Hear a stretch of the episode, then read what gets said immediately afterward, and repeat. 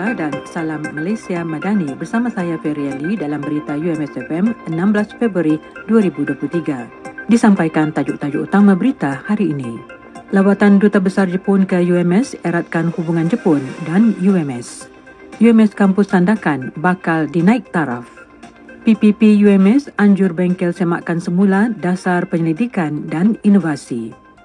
Berita sepenuhnya, Kehadiran Duta Besar Jepun ke Malaysia, Takahashi Katsuhiko, yang meluangkan masa melawat Masjid Universiti Malaysia Sabah UMS baru-baru ini merupakan manifestasi hubungan erat antara Jepun dan Malaysia.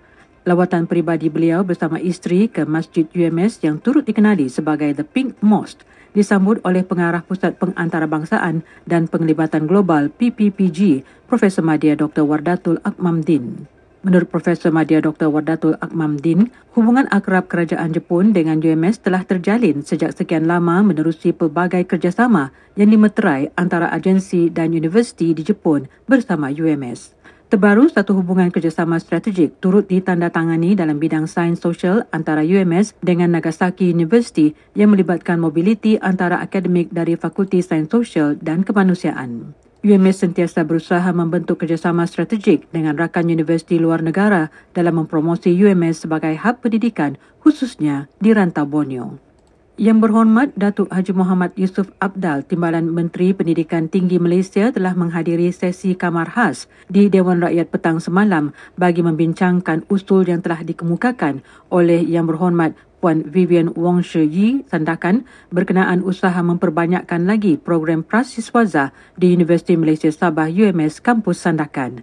Selain itu, usul tersebut turut meminta KPT mempertimbangkan cadangan memindahkan Fakulti Sains dan Sumber Alam UMS dari Kampus Kota Kinabalu ke Kampus Sandakan bagi melengkapkan lagi sektor-sektor khusus di daerah itu bagi memenuhi keperluan strategik negeri Sabah. Menurut Yang Berhormat Datuk Haji Muhammad Yusuf Abdal, UMS Kampus Sandakan memiliki fasiliti terhad yang mampu menampung seramai seribu orang pelajar dalam satu-satu masa dan ini menyebabkan pihak UMS telah mengemukakan permohonan projek baharu bagi pembinaan Dewan Kuliah Pusat Fakulti Pertanian Lestari FPL dengan kos bernilai 55.5 juta ringgit. Tambah beliau lagi, permohonan itu telah diperakukan oleh KPT dan kini masih menanti kelulusan daripada pihak Kementerian Ekonomi. Pusat Pengurusan Pendidikan PPP Universiti Malaysia Sabah UMS mengadakan bengkel semakan semula dasar pendidikan dan inovasi baru-baru ini.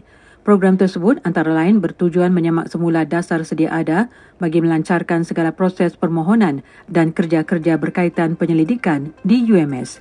Ia juga bagi mengumpul dan menyeragamkan semua dokumen dan garis panduan bagi mengelakkan kekeliruan serta membantu para penyelidik mendapatkan sumber rujukan yang lebih jelas.